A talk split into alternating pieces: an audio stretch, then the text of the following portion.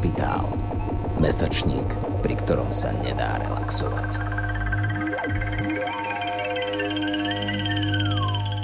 Milé poslucháčky a milí poslucháči, uh, vítajte znovu a po veľmi dlhej dobe, aspoň mi sa zdá, že po veľmi dlhej dobe, pri počúvaní podcastu Koniec hry, literárny podcast Mesačníka Kapitál, ktorý zvyčajne robím s Dominikom Želinským a tento dnes nie je. Ani neviem presne, kde je, ale nie je tu. Takže budeme si musieť uh, vystačiť bez jeho britského humoru, uh, ale snáď to zvládneme. Nie som však sám, ďaká Bohu, to by vyzeralo, ale mám tu uh, skvelého hostia, ktorým je literárny vedec alebo historik, čo je lepšie? Si... Uh, ja by som povedal v prvom rade Eleu, ešte doktorant. že Eleu v literárnej histórii a literárny kritik. Tak, mohli by sme A prekladateľ. Povedať. Áno. Martin áno. Makara. No, ahoj Martin. Ahoj, dobrý deň prajem. Ďakujem, že si prišiel. Martin, ty si tu um, z jedného veľmi jasného dôvodu a tým je, že práve vychádza uh, nové decembrové číslo kapitálu s témou DAV a Davisti, ktoré si pre nás celé pripravil, my tomu hovoríme kurátoroval. A kým sa porozprávame viac o tom, čo všetko si tam robil a čo nás tam čaká, tak ak niekto náhodou nevie, a je dosť možné, že nevie, pretože tá téma je trošku zabudnutá, že kto sú to vôbec davisti a, a čo mm-hmm. je to mhm. dav. Mm-hmm. Že nemusíme robiť úplne veľmi siahodlú historickú prednášku, len veľmi v krátkosti, keď to teraz niekto zapne ten podcast. Uh, tí, čo viete, čo, čo je DAO, tak si pretočte na Spotify asi aspoň 5 minút dopredu. A vy, čo neviete, tak Martin nám možno povie, že kto boli davisti. Dobre, dobre. Tak ja skúsim parafrázovať e, jedného z ich protagonistov, Jana Poničana, ktorý Davistov charakterizoval ako najagilnejšiu, najkompaktnejšiu skupinu intelektuálov v medzivojnovom období v rámci slovenského kultúrneho života.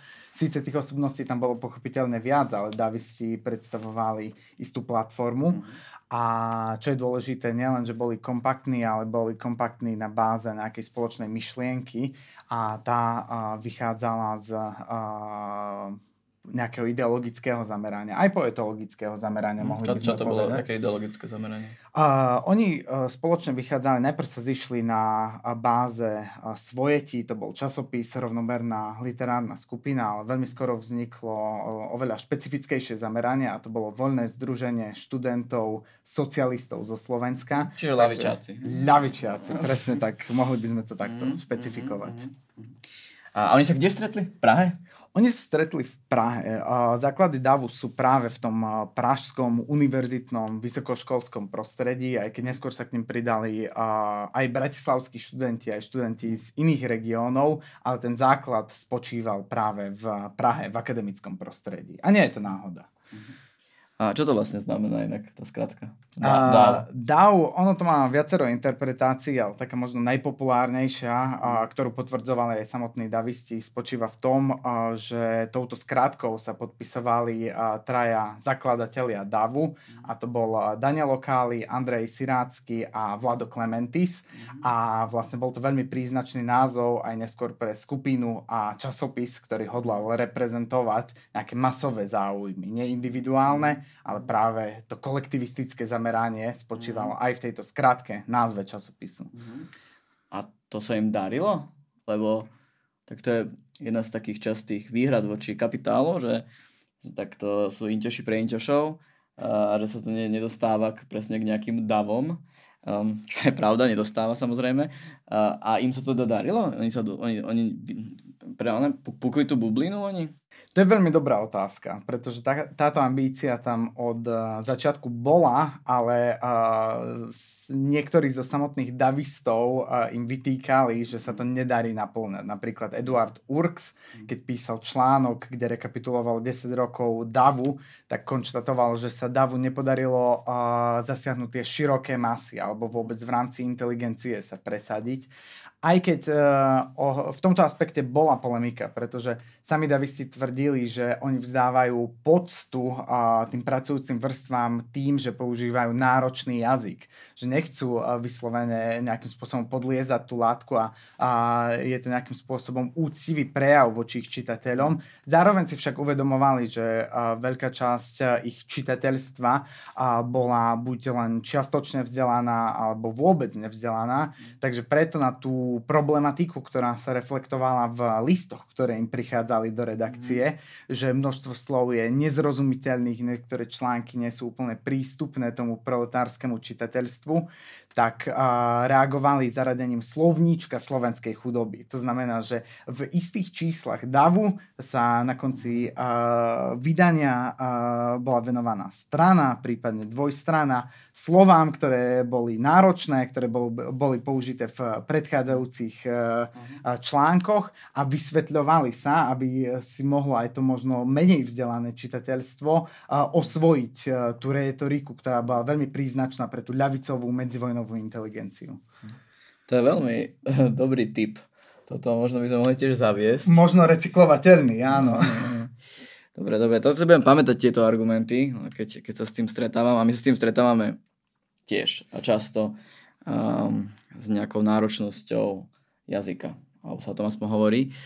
Um, to sú ale teda uh, argumenty, ako si spomínal, to uh, Urksa, a ty si predpokladám čítal množstvo textov z, tých, z, tých, z toho časopisu. Um, ako na teba pôsobili? Boli, mal, mal, si, mal si pocit, že sú to intelektuálske texty, alebo venovali sa aj nejakým tým, neviem, chlebovým témam a, a ponímali ich z nejakého takého prístupnejšieho jazyka?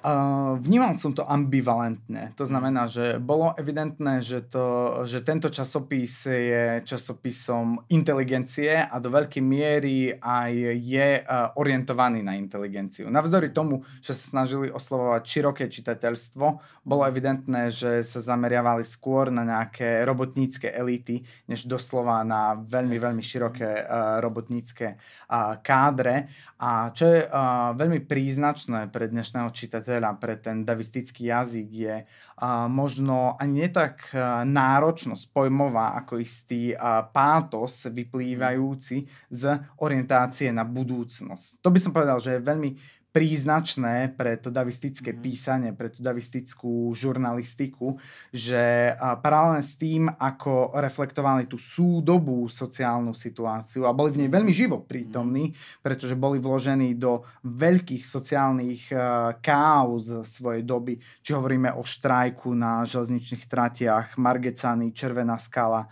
Košúty, kde, ktorým venovali celé číslo. Tam bola streľba. Do že re, reportáž odtiaľ písali. Tak, tak, tak, mm-hmm. presne tak. Oni robili aj sociografické zájazdy po celom Slovensku, takže oni sa mhm. snažili a zároveň približovať aj tomu jazyku ľudí, s ktorými sa stretávali.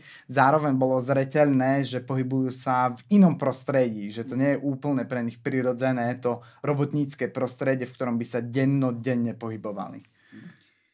Ešte sme ale nepovedali nejaké uh, dátumy, ak by sme sa vedeli že pohybovať v tom období, asi medzivojnové obdobie, tak možno si to môžeme konkretizovať. Mm-hmm. Že hovoríme o časopise, lebo to bola akože taká základňa, bol časopis. Kedy vyšiel pr- prvýkrát ten časopis? O DAVE sa začalo uvažovať eh, v podstate už pri vzniku voľného združenia študentov socialistov zo Slovenska, keď sa stretli v roku 1922, presne pred 100 rokmi. Avšak uh, boli tam veľké problémy najmä s uh, financiami. Kým že, sa... že nebolo FPU ešte. Tak, tak, tak. FPU ešte neexistovalo a vôbec neviem, nakoľko bolo štedré vtedajšie ministerstvo kultúry, takže potrebovali si pomáhať všakovako. Než sa dostanem k priamej odpovedi mm. na tvoju otázku, otázku, len spomeniem zaujímavosť, že svojho času v 30. rokoch bola veľká polemika medzi davistami o tom, či do davu zarádiť inzerciu na obchody, jednoducho na mhm. kapitalistov, pretože na jednej strane to umožňovalo, aby časopis pokračoval, na druhej strane niektorým vyčítali, že sa takýmto spôsobom zapredávajú a nakoniec do prvomajového čísla sa tie inzeráty dostali a vďaka tomu DAV mohol pokračovať, aj keď voči tomu bolo nemálo výhra. No, my uh, sme tieto argumenty tiež v rámci redakcie neraz mali, čiže dobre, že hovoríš. Toto ja niekedy možno tiež použijem uh, pri nejakom ďalšom takomto vnútroredakčnom konflikte, ktoré, ktoré inzercie áno a ktoré nie. Um, treba povedať, že tento problém teda pre, pretrval 100 rokov. Si v pozícii Klementisa, pretože práve on bol obhajcom takého pragmatického prístupu, to som, to som. aby časopis mohol vychádzať, má to vyššiu hodnotu než to, že sa tam odinzeruje niekoľko prípravkov na kožu v prvomájovom čísle konkrétne boli.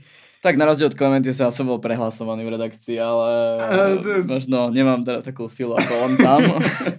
Každopádne Dav mal aj menšiu redakciu, takže to je. No toto sa chcel spýtať. Koľko, koľko členov mala taká redakcia?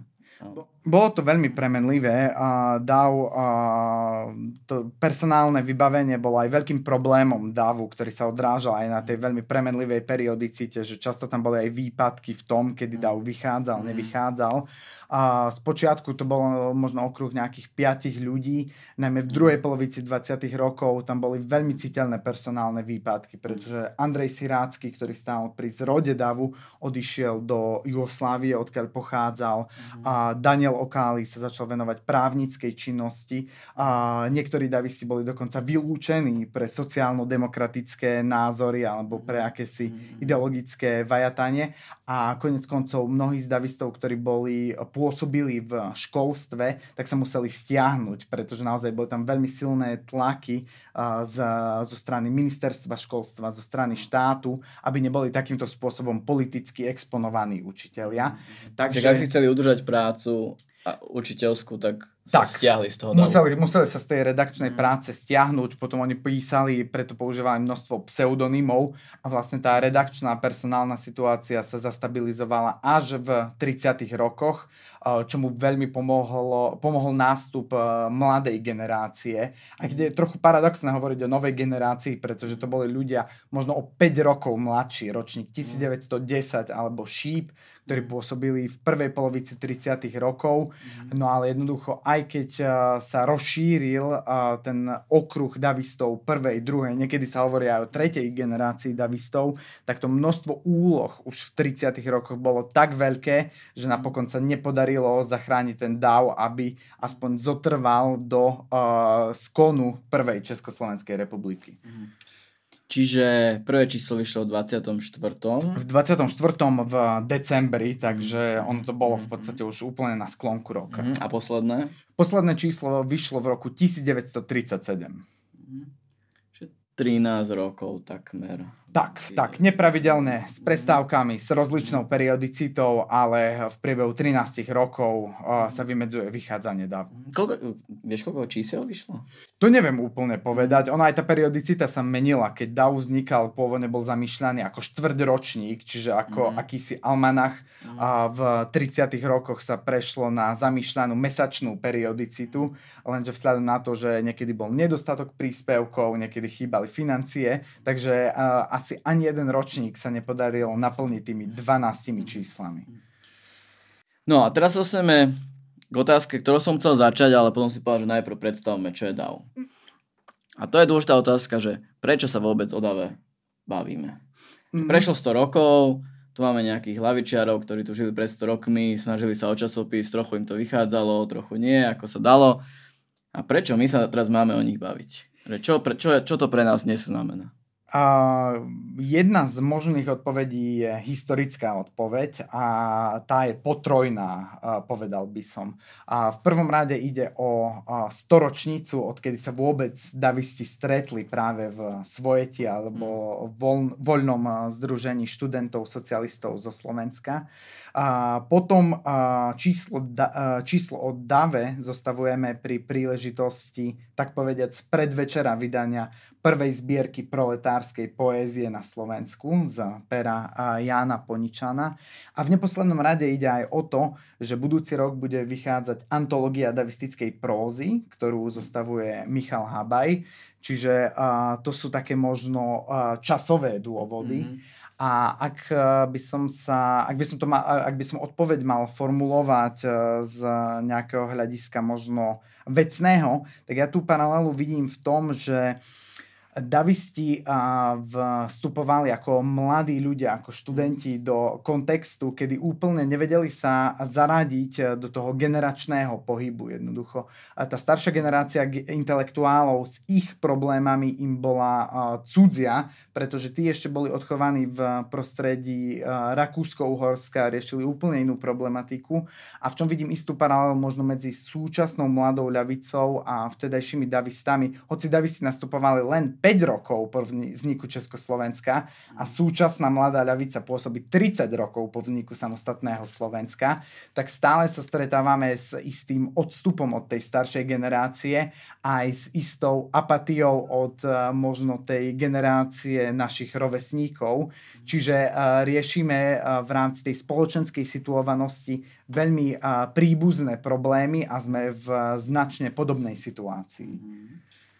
Čiže si myslíš, že povedzme nejakej mladej lavičiarke, lavičiarovi sa môžu prihovárať text, 100 rokov staré texty davistov alebo problémy, ktorým čelili. Verím, že ak sa mladá ľavičiarka, mladý ľavičiar začíta do toho, čo písal Laco Novomeský ako 20-ročný, čo písal mladý Klementy, Sponičan, Urx, tak eh, dokáže v tom eh, nájsť istú rezonanciu s eh, vlastnou situáciou, istú nespokojnosť s tým, ako uvažujú jednak rovesníci a ako sa nahliada možno na tie názory a v súdobej spoločnosti. Pravda, historické korene sú iné. Vtedy bol problém v tom, že tá ľavicová ideológia, socializmus, marxizmus boli považované za nehodné intelektuálov. To myslím, a... že platí aj dnes. Aj dnes, aj keď z iných príčin, pretože zdá sa, že dnes je to skôr diskro... diskreditované historickou skúsenosťou, zatiaľ čo v 20. rokoch minulého storočia to bolo prakticky neotestované mm. alebo otestované v tom ruskom kontexte ktorý pôsobil veľmi nejasne problematicky. To sú také možno generačné problémy aj davistov a povedzme aj, aj dnešných ľudí, ale čo boli možno také sociálne problémy, ktorým, mm-hmm. ktor, ktorým čelili, ktorým sa venovali? Už si spomínal nejaké štrajky, z ktorých robili reportáže, ale približ nám viac, čomu, čomu sa oni venovali v tých textoch.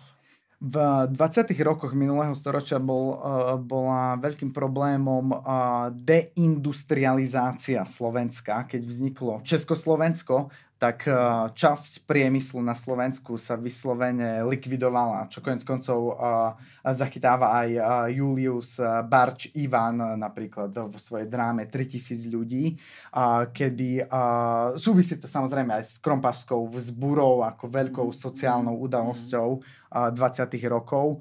Takže tie 20. roky boli nestabilné práve tým, že dochádzalo k prepadu v tej priemyselnej výrobe a časť tých elít sa vymienala za, prichádzalo tu množstvo českých intelektuálov, manažérov, hoci to slovo sa v dobovom diskurze nepoužívalo.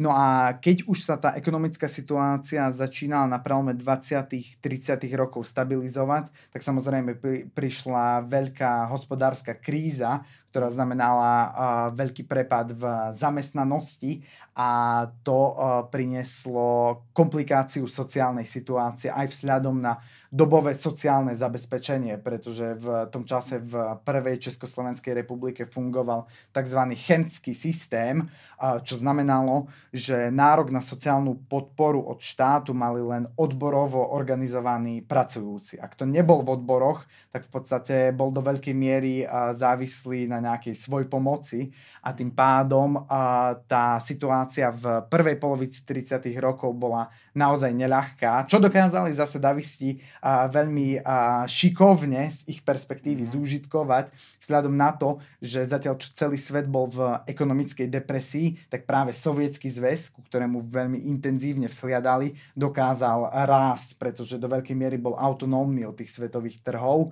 a tým pádom sa im darilo pomerne značne získavať si ten proletariát na svoju stranu poukazovaním na to, že sovietský zväz, priemyselná výroba rastie, zamestnanosť je tam vysoká, je tam veľký dopyt po pracujúcich, zatiaľ čo v Československu bola bezprecedentná bieda. Minimálne na pomery uh, prvej mhm. Československej republiky. No spomínaš ten sovietský zväz, tak tam sa zastavme, lebo to môže byť aj taký ak ťažký moment pre, pre ľudí, ktorí dáva davistov nepoznajú. Um, možno taký diskreditačný moment pre niektorých ľudí. Uh, a to je teda vzťah niektorých, da, niektorých davistov a niekedy um, k Sovietskému zväzu. Uh, ja sa trošku teda aj opieram o témy, ktoré ty riešiš potom v tom čísle kapitálu. Jeden text sa priamo dotýka vzťahu davistov a Sovietskeho zväzu. Um, čo to bol za vzťah? Uh, je, vnímaš ho aj ty ako problematický? Určite, určite. Aj to, čo ty hovoríš, že môže pôsobiť diskreditačne v dnešnom kontexte. A plne tomu rozumiem, pretože aj Matej Barč, ktorý sa venuje práve problematike nahliadania davistov na sovietský zväz, a prevažne cez tú kultúrnu prízmu, tak poukazuje na to, že tie pohľady na východ boli značne nekritické, značne idealizačné a sústredili sa prevažne na nového sovietského človeka. Čiže naozaj ten pohľad eh, davistov bol značne schematický v zmysle eh, tej eh, marxisticko-leninskej ideológie, že ako náhle sa zmenili a výrobné pomery, výrobné vzťahy, tak sa mení aj psychológia sovietského človeka. A ak dne, dnešná čitateľka, dnešný čitateľ by mal možnosť dostať sa tým reportážam, črtám z davistov zo Sovietskeho zväzu, tak naozaj ťažko sa ubráni úsmevu na tvári, pretože napríklad Eduard Urks opisuje a to, akým spôsobom nadšene ľudia pracujú v trestaneckých kolóniách, že nepotrebujú tam ani nejaké oficiálne stráže, ale samotní väzni sa vzájomne strážia a pracujú v záujme novej spoločnosti. A takisto a Vlado Clementis reflektuje premenu tej sovietskej krajiny, kedy poukazuje na rieku na ďalekom východe, ktorá bola neregulovaná, bola veľmi rozvodnená a v čase, kedy on sa tam dostáva, tak sa tam buduje masívny kanál, budujú sa hydroelektrárne, takže naozaj viem si predstaviť, že nám, ktorí máme dnes už iné ekologické cítenie, než bolo to súdobe, sa to veľmi ťažko číta, že hoci to tiež boli ľavičiari, ale tej modernizácii uvažovali úplne inom kontexte, že naozaj tá ekológia vtedy sa, dá sa povedať, že vôbec nebrala do úvahy nejaká environmentalistická problematika. Takže uh, bol to značne nekritický vzťah k Sovietskému zväzu, aj keď napríklad Laco Novomeský poukazuje na to, že samozrejme, že tá situácia predovšetkým v kultúre v Sovietskom zväze zďaleka nie ideálna, ale to, čo on vyzdvihuje, je jasná orientácia na budúcnosť, jasná perspektíva, nejaké smerovanie krajiny, spoločenstva k istým cieľom, čo on porovnáva práve so súdobou západnou spoločnosťou, ktorá sa v jeho perspektíve potáca ako si bezcielne. Možno tá životná úroveň je tam vyššia, ale nezdá sa mu byť udržateľná v porovnaní s tým, kam smeruje tá nová sovietská spoločnosť. A prišla potom povedzme neskôr od niektorých uh, z davistov nejaká sebareflexia v tomto ohľade? To je, to je veľmi dobrá otázka, pretože uh, informácie o tom, že v tom Sovietskom zväze to... Uh, nebude, nebude také rúžové, ako si mysleli. Presne tak.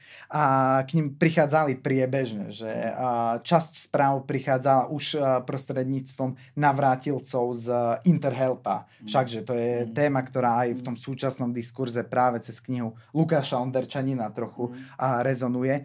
Ale konec koncov spomína to aj Joseph Bayer uh, vo svojom texte texte, ktorý máme uh, v Dave, že napríklad Vlado Clementis vedel o hladomore, ktorý si teraz pripomíname, mm. hladomore na Ukrajine a akýmsi spôsobom to nechcel reflektovať, možno ani nie tak zo zlej vôle, ale odmietal čomu si takému uveriť. Dokonca Eduard Urks píše úplne protichodne, že na Ukrajine sa poľnohospodárstvu darí bezprecedentne vzhľadom na kolchózy, na tú kolektivizáciu, čo dnes je naozaj ťažko uveriteľné a môžeme sa len domnievať, či on naozaj zažíval takúto realitu v rámci dobovej sovietskej propagandy, mm. alebo či to nejakým spôsobom manipuloval pre vykreslenie sovietského zväzu v tom domácom prostredí. Každopádne, Davisti boli voči ako strane, tak aj sovietskému zväzu veľmi konformní, až na jednu veľmi významnú výnimku a tu predstavuje Vlado Clementis v roku 1939,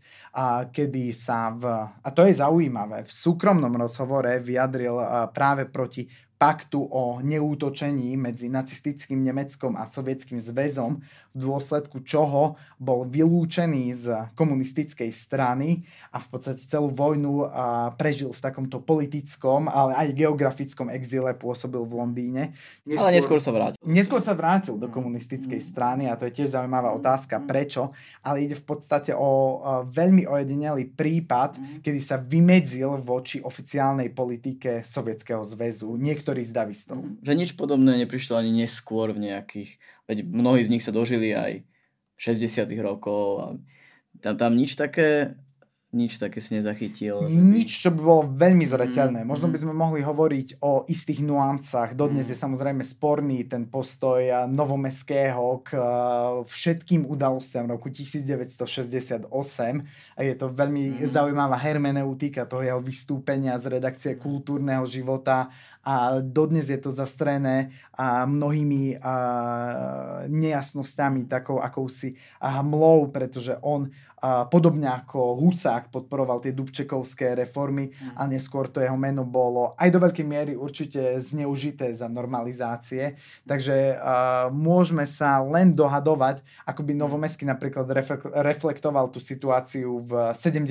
rokoch, ak by bol schopný naďalej byť účastný toho verejného života. Mm. Ale v 50. rokoch vlastne oni boli uh, úplne vylúčení z toho verejného života a v 60. rokoch tam bola nejaká nádej na obnovu humanistického socializmu, mm. takže vtedy tam nejaká polemika s tou sovietskou uh, politikou uh, nebola práve témou dňa alebo až 10 ročia, mm. mohli by sme povedať. Uh, už teraz spomenul 50-60 roky, uh, tak sa skúsme tak krát, krátkosti pozrieť na to, že ako bol ten dáv vnímaný neskôr. Lebo on si pravil, že on vychádzal od 24. do 37. Potom bola vojna. Uh, a po februári 48, čo sa dialo, zdá, čo sa dialo s tým ako keby odkazom Davistov a Davu? Mm, čo, mm. čo, čo ich čakalo najbližšie 10 ročia?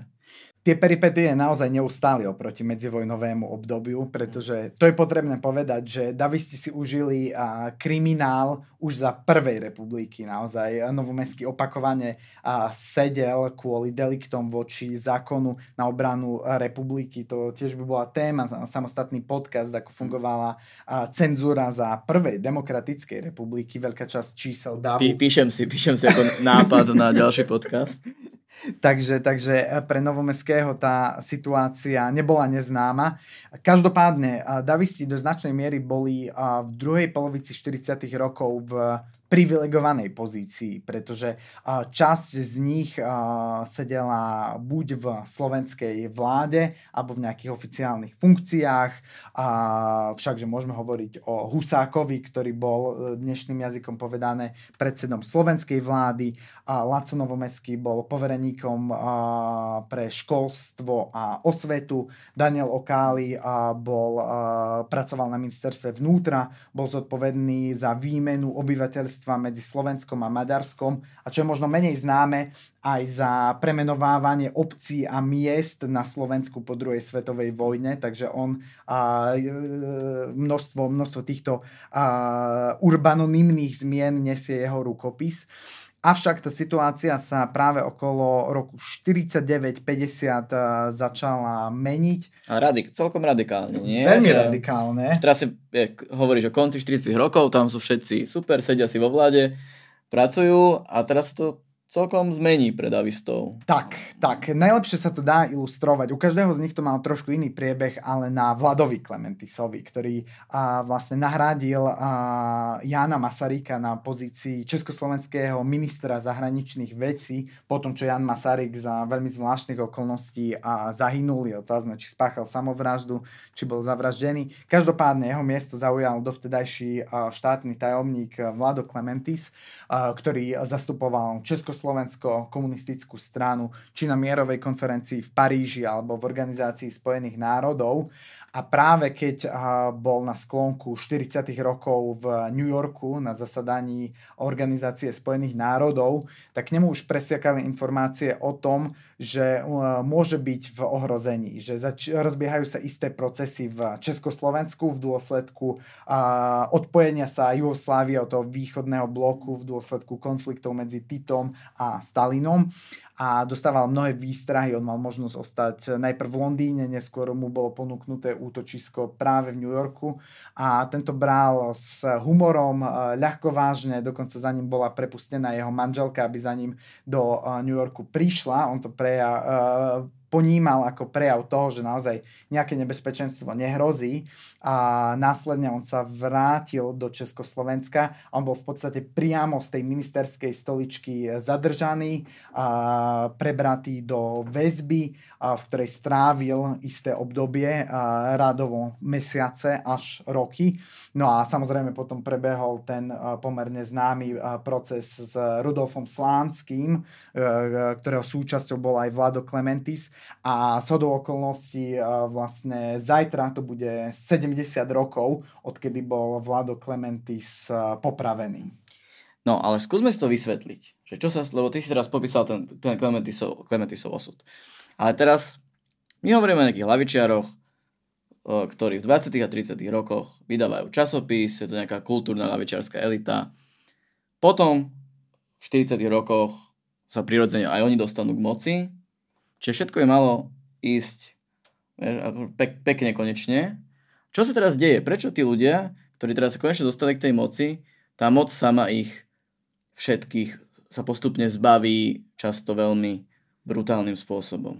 Je to veľmi paradoxné a aj preto je podľa mňa dnes DAO zaujímavý, pretože osudy členov skupiny DAO sú medzi tými najzaujímavejšími, ktoré ponúka možno 20. storočie. A myslím, že úplne emblematicky to stelesňuje Gustav Husák, ale uh, mohli by sme hovoriť o ďalších.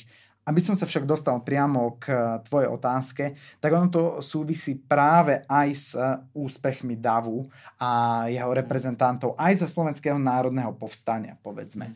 A tá zážď voči Davistom ako intelektuálom, ako inteligencii bola prítomná už od ich nástupu do verejného života v 20 30 rokoch, kedy naozaj, ak by sme si pozreli aj obrazovú dokumentáciu Davistov, tak uvidíme tam Vlada Klementisa, ktorý chodieval v motýliku, v krásnom obleku, hovorilo sa o nich, o takých a, kaviarenských komunistoch, čo ani dnešnému diskurzu konec koncov asi nie je neznáme. Čiže a, to nejaké semienko nedôvery tam existuje existovalo už v medzivojnovom období. Ďalej bolo posilnené v, za Slovenského národného povstania, kedy v podstate boli tým slovenským štátom e, za nemeckej asistencie zlikvidované štyri ilegálne vedenia komunistickej strany na Slovensku. Čiže veľká časť tých komunistických elít bola zadržaná, bola vo väzení, boli internovaní v Nitrianskej väznici. Okrem iných tam sedel aj Štefan Dubček, e, otec Alexandra Dubčeka a neskorší protagonisti toho režimu komunistickej strany práve v 50. rokoch. No a keď vypuklo Slovenské národné povstanie, tak bola ambícia práve preniknúť z toho povstaleckého územia až do Nitrianského regiónu a oslobodiť zadržaných mm. súdruhov, súdruhov z Nitrianskej väznice, keďže práve tam bola internovaná veľká časť tých komunistických elít. To sa však nepodarilo a, a to si a, interpretovali a, tie elity, ktoré boli zadržané práve v komunistickej, v nitrianskej väzbe, a, tak, že to bola akási cieľená sabotáž zo strany povstalcov, že práve a, ľudia okolo Gustáva Husáka si týmto spôsobom chceli vytvoriť priestor pre vlastné mocenské presadenie sa. A to tiež vstúpilo do toho, že keď sa dostali ľudia internovaní za Slovenského národného povstania v Nitre k moci v 50. rokoch, mm. tak sa radi pomstili tomu povstaleckému vedeniu. Čiže to je ďalší z faktorov, ktorý do toho vstúpil. No a v neposlednom rade opäť tú situáciu musíme vzťahnuť k tomu uh, dianiu povojnovému, kedy sa Juhoslávia odpája od toho smerovania Sovietskeho zväzu a Stalin uh, prepadá obavám, že práve a krajiny, kde bolo veľmi silné povstalecké hnutie, pretože najväčšie povstanie bolo práve v Juhoslávii a druhé najväčšie povstanie v rámci celej Európy sa odohralo práve na Slovensku. Tá autorita uh, slovenských uh, vodcov povstania aj povstalcov ako takých bola veľmi veľká, takže preto najprv tam bol vysunutý Clementis do toho procesu s Rudolfom Slánským. Tam by sme potom mohli hovoriť o súvislostiach so vznikom štátu Izrael, so židovskou otázkou a to je naozaj veľká téma na samostatný podcast opäť. No a následne teda prebehol proces so slovenskými buržáznymi nacionalistami, kde bol práve Gustav Husák, Daniel Lokály, Novomeský a ďalší menej známi autory. No a im sa vyčítalo predovšetkým to, že veľmi paradoxne z dnešného hľadiska, že sa usilovali o reštauráciu kapitalizmu, že sa usilovali o presadenie nejakých separátnych slovenských požiadaviek. Do roku 1943 bola pomerne relevantná koncepcia sovietského Slovenska, že Slovensko by sa separátne oddelilo z Československa a pripojilo by sa k Sovietskému zväzu. Takže vôbec tá koncepcia slovenského národného povstania vytvorila akýsi základ pre obvinenia z buržoázneho nacionalizmu, ktoré boli bizarné a často v nich zaznievali práve odvolávky na pôsobenie skupiny DAO, že bola odtrhnutá od tých širokých más, išla proti strane a tak ďalej. No a čo ich potom čakalo v 50 rokoch? Dalo sa v 50 rokoch vôbec slobodne niekde písať o Dave a Davisto, alebo to bolo úplne tabu? No to je pozoruhodné, aj keď sa dostaneme k archívnej literatúre z 50. rokov, ak by sme zašli do antikvariátu, vyhľadali si literatúru. V tomto prípade môžeme sa odvolať na Michala Chorváta, ktorého máme v davistickom čísle tiež zastúpeného a jemu vyšiel práve, a nespomínam si, či to bol už koniec 50. rokov alebo skorý začiatok 60. rokov a výber z jeho kritík cestami literatúry a tam a, je úplne dokonale vytesnená akákoľvek zmienka o Dave, s ktorým veľmi úzko spolupracoval. Mm-hmm. Takisto mohli by sme hovoriť o reflexii Petra Jilemnického, o reflexii Eduarda Urksa, ktorých výbery vychádzali práve v 50 60 rokov. Do veľkej miery práve vďaka tomu, že v tom čase už boli nebohí, nemohli sa brániť, čiže ten režim si ich mm. prijal za akési autority. No a vlastne dal úplne mizne z toho dobového diskurzu v podstate po celé obdobie 50 rokov až do začiatku 60 rokov a veľmi nesmelo sa začína objavovať až práve od roku 1963 kedy eh, dochádza k rehabilitácii eh, davu preživších davistov a vtedy opäť eh, vychádza množstvo prác, ktoré boli venované, venované pôsobeniu činnosti, tvorbe tohto zoskupenia a mnohé z týchto prác boli pripravené už v 50. rokoch, lenže mm-hmm. boli zdržané samozrejme tou politickou situáciou, takže to plne korešpondovalo a, s tým, čo poznáme z tých retuší fotografií, známa fotografia Klementa Gottwalda, z ktorej bol odstránený Vlado Clementis, mm. takže naozaj o Dáv úplne zmizol z knižníc, z diskusí. A ak tam bol prítomný, tak jedine ako niečo elitárske, niečo, čo bolo naozaj non-stop pranierované. A je zaujímavé, že aj od v podstate vlastných ľudí, mm. možno neúplne tých primárnych davistov, ale reprezentantov jeho druhej uh, generácie. Zapojil sa do tejto antikampáne za všetkých môžem uviezť napríklad Alexandra Matušku, ktorý tiež v podstate bol donútený písať uh, voči časopisu, v ktorom sám v 30. rokoch pôsobil. Čiže vravíš, že v tých 60 rokoch trošku ich reštaurovali, nie? Od toho 63. A potom, potom do konca režimu sa o nich už mohlo písať a písalo. Tak, do veľkej miery to bolo práve vďaka tomu, že Gustav Husák sám s Davom spolupracoval. On pôsobil vo vysokoškolskom združení Šíp, ktoré sa prezentovalo aj na stránkach DAVu, vydávalo aj vlastný časopis a bol blízkym priateľom Laca Novomestského, takže spolupracovali práve aj pri Slovenskom národnom povstaní v 60. rokoch, koncom 30. rokov, čiže tie väzby tam boli naozaj bezprostredné. No a 60. roky, roky boli veľmi prajné voči DAVu, aj preto, že množstvo materiálu, ktorý bol zdržaný z 50. rokov, mohol byť práve publikovaný. Vyšla reedícia celého DAVu práve v 60. Uh, rokoch.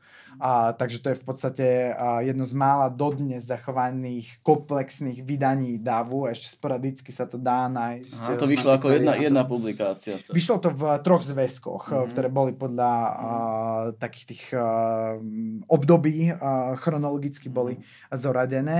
A, čiže vďaka tomu aj dnes je možný nejaký archívny a, výskum DAVu, pretože tie pôvodné vydania uh, sú naozaj veľmi ťažko vyhľadateľné. No a v podstate uh, to skúmanie uh, davu uh, vo všeobecnosti prvopočiatkov slovenskej socialistickej proletárskej literatúry pokračovalo aj v 70. 80. rokoch, najmä mhm. zásluhou Štefana Druga, ktorý sa tomu systematicky venoval a táto reflexia trvala až do začiatku 90. rokov, keď ešte niektoré z tých edičných projektov dobiehajú. V 90. roku vychádza ešte monografia zameraná na vzťah davistov a štúrovcov, ale vlastne po tom, čo Drug sa v 90. rokoch prestal sústavne davistom venovať, tak odvtedy síce vychádzajú nejaké práce zamerané na jednotlivých davistov, ale už nie na DAV ako taký.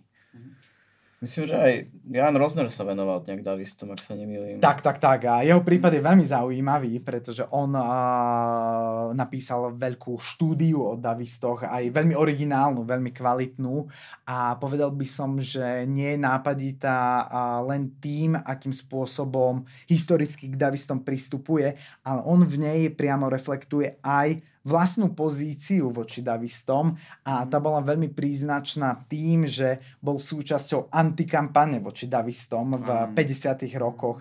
Takže ak dá sa k tomu dostať eh, v rámci eh, či českého vydania, v rámci edície, ktorá vychádzala v Československom spisovateľovi, alebo v rámci zborníka DAW štúdia spomienky, ide o úvodnú štúdiu, kedy on reflektuje vlastne to, že 50. roky boli tiež akýmsi polopriamým dôsledkom toho, čo sa dialo už v 20. rokoch, kedy vlastne davisti obhajovali bolševizáciu komunistickej strany a svojským spôsobom sa im to vypomstilo práve v 50. rokoch, a kedy a už, a, ak by aj chceli vzdorovať tej mašinérii, tak už vlastne z tej pozície, ktorú vtedy zastávali, ani nemali možnosť zvrátiť beh udalostí.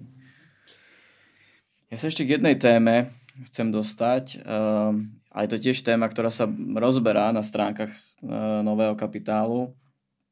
Uh, a to je vzťah uh, Davu a Davistov k Československu. Uh, a, a potom aj neskôr možno k nejakému nacionálnemu cíteniu, mm. nacionalizmu. Z toho, čo som tam čítal, tak to tiež vzťah, ktorý sa nejak vyvíjal a celkom aj zásadne menil počas fungovania DAVu. Tiež ho vieš ho nejak v krátkosti priblížiť, aký bol ich vzťah v Československu? Je to ich veľká téma, povedal by som až uh, ťažisková, a na ktorej krásne sa dá ilustrovať aj ten intelektuálny vývoj davistov, pretože v období, kedy oni vstupujú do toho verejného priestoru, prvá polovica 20. rokov, tak oni začínajú na čechoslovakistických pozíciách, o čom v našom čísle uh, píše Adam Hudek. A, a oni v podstate korešpondujú s, ten ich postoj korešponduje s pozíciou, ktorú zastáva komunistická internacionála. A je veľmi zaujímavé, že ich perspektíva na národné postavenie Slovákov sa mení paralelne s tým, ako mení svoju pozíciu práve Kominterna. Takže naozaj tá autonómia tam nebola plnohodnotná. Oni do veľkej miery kopírovali mm. to, čo sa rozhodlo v Moskve. Každopádne v počiatkoch ich pôsobenia tá národná otázka bola vnímaná synonymne so sociálnou otázkou. To znamená, že akési zaostávanie Slovenska, nielen ekonomické, ale aj kultúrne, intelektuálne, oni vnímali ako problematiku nedostatočného hospodárskeho rozvoja, zaostávania za tými historickými českými krajinami. Lenže čiastočne aj pod vplyvom Juliusa Verčíka, takého, povedal by som, zaslúžilého komunistického pracovníka v tom období na Slovensku, ktorý veľmi akcentoval tú slovenskú otázku, národnú otázku, v dôsledku čo bol aj vylúčený zo strany ako nacionalista, tak oni si uh, túto problematiku osvojili, keďže vlastne to bola, uh, to bola problematika, na ktorej sa uh, lámala, lámali postoje slovenskej súdobej inteligencie, pretože ľudáci veľmi exponovali tú národnú otázku a tam veľmi skoro sa prešlo k autonomizmu a ako riešenie tých slovenských problémov sa vnímala slovenská autonómia. A práve Davisti mali unikátne postavenie v tom, že sa vymedzovali ako voči týmto ľudákom, ktorí presadzovali slovenskú autonómiu na akomsi klerikálnom pozadí, tak aj voči liberálnejšie ladeným čechoslovakistom, ktorí presadzovali tézu o jednotnom československom národe, o jednotnom jazyku. A tá pozícia davistov spočívala v internacionalizme a presadzovali tú, tú leninistickú doktrínu o sebaurčení národov. To znamená, oni tvrdili, od istého obdobia samozrejme, že Slováci majú právo na seba určenie až do odtrhnutia, hoci nikdy to aktívne nepresadzovali. Ich riešenie slovenskej otázky, slovenskej problematiky spočívalo vo vyrovnávaní Slovenska a tých historických českých krajín na báze rovný s rovným a niekedy sa dokonca u nich uvažuje ako o tvorcoch koncepcie Československej federácie, ktorá sa naplnila práve v roku 1968. Už len torzo z nich sa jej dožilo. No a to vlastne zakladá aj také paradoxné spojenie a národný komunizmus, ktorý sa, ktoré sa používa práve v spojení s Vladom Klementisom a Lacom Novomeským. Podobných tém je v tom čísle veľa a ja práve nechcem, aby sme ich všetky ako si minuli v tom podcaste. Rád by som, aby to bol taký trailer na to číslo, ktoré ľudí ponúkne si ho kúpiť a prečítať, takže nebudem už zachádzať do všetkých tých podrobností, do skupiny R10 a do všetkých tých uh, rôznych osobností, ktoré sa tam rozoberajú. A už ťa opýtam na záver iba uh, jednu otázku, uh, takú uh, skladným aj záporným smerovaním. Jedna je, čo sa tebe páči najviac na Davistoch? Prečo, prečo, prečo teba zaujímalo? Ty sa im venuješ mm-hmm. pomerne intenzívne a vieš o nich viac než mnoho ľudí, ktorých poznám. Čo ťa na nich zaujíma, čo ťa na nich fascinuje? Čo sú tie najväčšie pozitíva tej mm-hmm. generácie? A ukončíme tým, čo sú negatíva. Mm-hmm. Čo, uh, v čom myslíš, že zlyhali uh, a v čom myslíš, že musíme byť dnes voči ním kritickí? Mm-hmm. Ja som sa k eh, Davistom dostal práve cez eh, tú vlastnú situáciu, cez eh, nejakú subjektívnu reflexiu, kedy ma začalo na Davistoch oslovovať to počas vysokoškolského štúdia, akým spôsobom sa dokázali vymedziť jednak voči tej staršej generácii, ale aj voči rovesníkom, o čom sme už spolu hovorili. Mm-hmm. Čiže ide o istý nonkonformizmus a tie formulácie sú dodnes veľmi presvedčivé, kedy vytýkajú povedzme 20 v 20 rokoch, že vyberajú si cestu nadvezovania na svojich otcov, starých otcov, na akési e, ľudáctvo, čo je akoby e, najschodnejšia cesta nejakého mladického odporu. A v, isté, v istom zmysle vidím paralelu k dnešku, kedy akoby prejavom e, nejakého nonkonformizmu, nejakej angažovanosti má byť vzdor voči veciam, ktoré sú v princípe neškodné, mm. povedzme, že je to vymedzenie sa voči korupcii. No kto by nebol proti korupcii? Mm. Že je to v podstate veľmi istá cesta a takýmto spôsobom reflektovali aj davisti uh, svojich rovesníkov.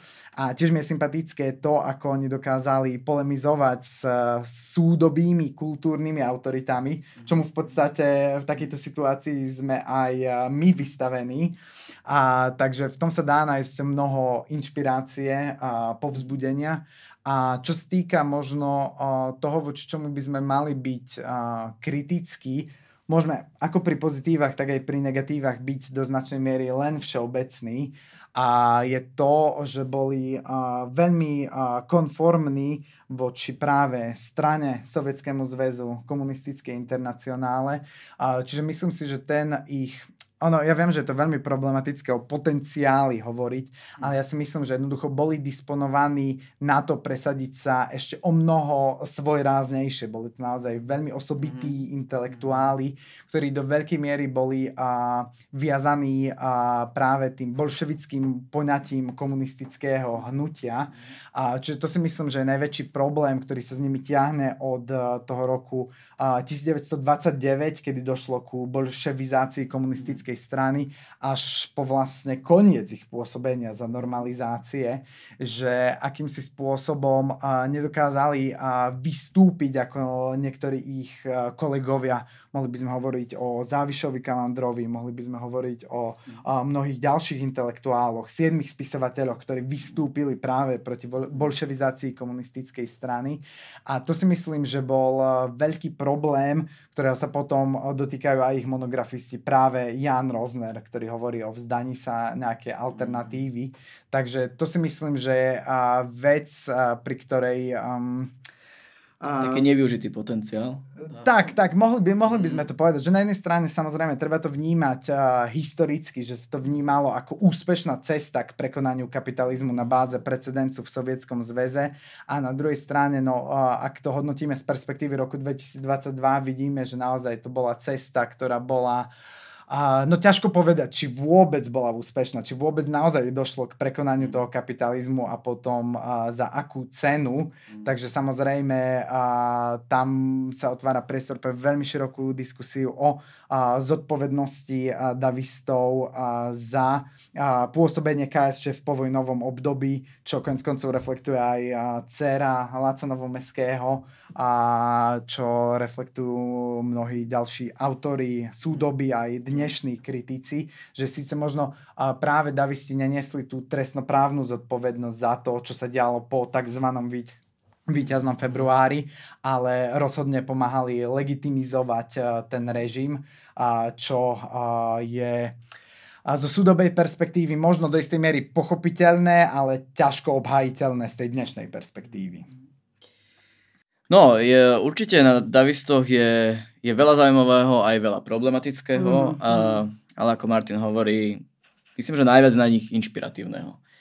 A myslím, že aj pre, pre, ako vraví, že pre mladých ľudí dnes uh, taká partia, uh, to takto poviem, rebelov trošku, uh, môže byť inšpiratívna. Myslím, že je sa čo od nich učiť v tom pozitívnom aj v tom negatívnom zmysle.